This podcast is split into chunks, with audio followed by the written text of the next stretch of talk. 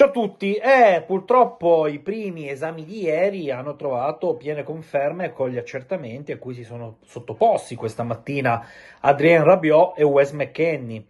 perché eh, per Adrien Rabiot si tratta di una lussazione falange primo dito del piede destro e per Wes McKenny una lussazione alla spalla sinistra, dunque sicuramente 101% entrambi non ci saranno a Napoli e per il completo recupero in termini di tempistiche si vedrà più avanti. Eh, non abbiamo da questo punto di vista per entrambi un, um, sui tempi di recupero un, uh, una doppia ipotetica data di rientro ufficiale a livello di società, ma le indiscrezioni e anche un po'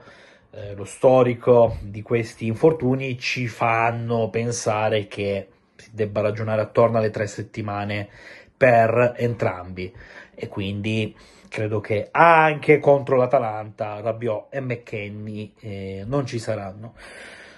Che dire, un doppio cazzotto, un doppio cazzotto perché parliamo di due giocatori determinanti, due giocatori che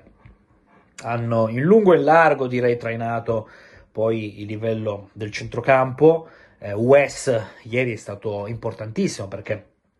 ha eh, donato due assist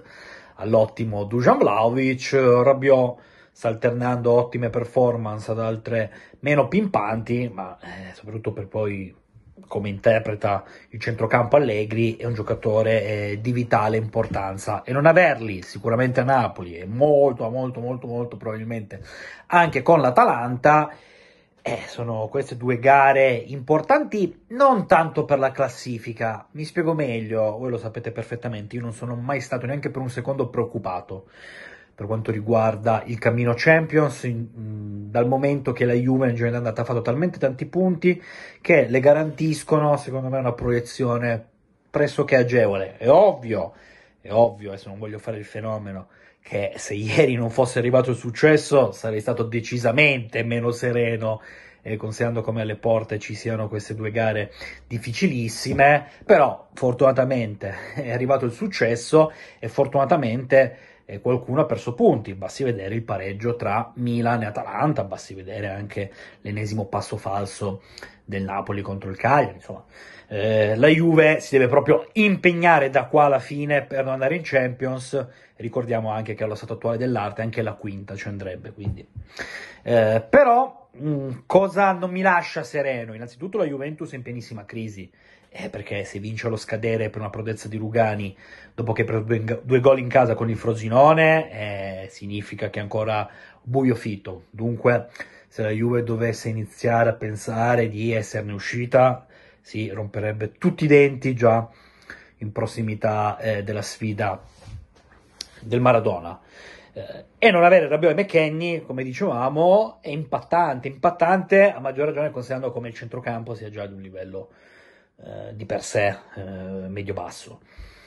Cosa può succedere ora? Eh, la logica potrebbe portare a dire che eh, si possa, ovviamente, fermo restando che si continui a giocare con questo sistema di gioco, Locatelli davanti alla difesa, Alcaraz mezza alla destra e magari Miretti mezza alla sinistra. Secondo me cosa potrebbe accadere? Che potrebbe essere rispolverato Cambiaso in versione mezza alla sinistra. Qualcuno eh, sui social si è sbizzarrito, magari anche ipotizzando Locatelli in mezzala con Nicolussi Caviglia davanti alla difesa. Secondo me con Allegri questa cosa non la vedremo mai, poi magari mi posso sbagliare sarei felice che ciò accadesse. E ecco, Alcaraz, Locatelli, Cambiaso è già qualcosa che mi convince maggiormente, è ovvio che se così fosse si dovrebbe continuare ad andare con Kostic a sinistra e credo che il rendimento di Kostic in questa stagione, al di là dei numeri, perché uno vede 4 assist, ma le performance, le ultime, sono state davvero, non le ultime, da un bel pezzo, abbastanza tragiche, eh, fatemele descrivere così. Quindi eh, si potrebbe ipotizzare qualcosa con eh, Ue a destra, Kostic a sinistra, Alcaraz, Locatelli, Cambiaso è un'ipotesi, è qualcosa su cui Allegri e il suo staff dovranno lavorare perché McKenny e Rabiot, come abbiamo detto, per almeno un paio di partite Ciao, ehm... sono felice del gol di Barido. Eh, lo so che poi quando si parla di giovani eh, qualcuno fa sempre no, quasi ostracismo, ma la Juve si è costruito qualcosa di interessante con il parco giovani, lo deve alla sua lungimiranza e alla sua bravura legata poi ad aver portato a Torino prospetti notevolissimi. Barido, questo talento preso dal Boca Juniors, ufficializzato proprio nei giorni scorsi, ieri ha debuttato con l'Under 16,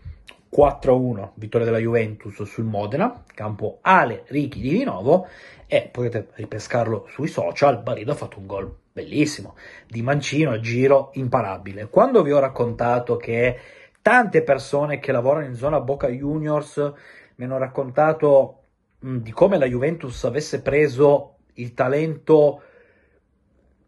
più forte eh, degli ultimi anni del Boca Juniors, non è che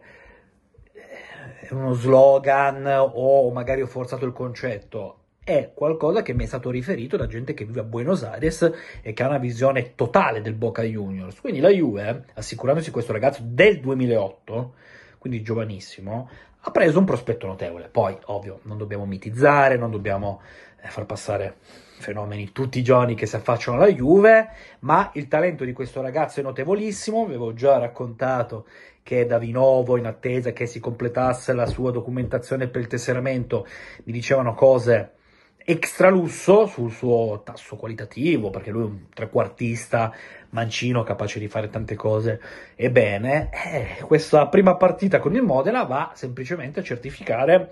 come il ragazzo abbia un enorme potenziale. Auspichiamo vivamente che lo possa mettere in mostra gradualmente nelle varie under. Mm, credo, non mi sorprenderebbe se poi nel breve termine dovesse già finire alla corte dell'under, dell'under 17 però Barido alla prima non ha steccato, anzi gol di sinistro a giro importantissimo, classe 2008, annotatelo perché sicuramente sentiremo parlare eh, di lui. Domani, domani facciamo il punto su Federico Chiesa, vi ho già accennato qualcosina questa mattina, eh, però dobbiamo metterci lì in maniera approfondita, parlare anche del blitz che ha fatto eh, Fali Ramadani a Torino proprio per andare a vedere Chiesa di sua gente in occasione eh, del successo in extremis sul Frosinone, però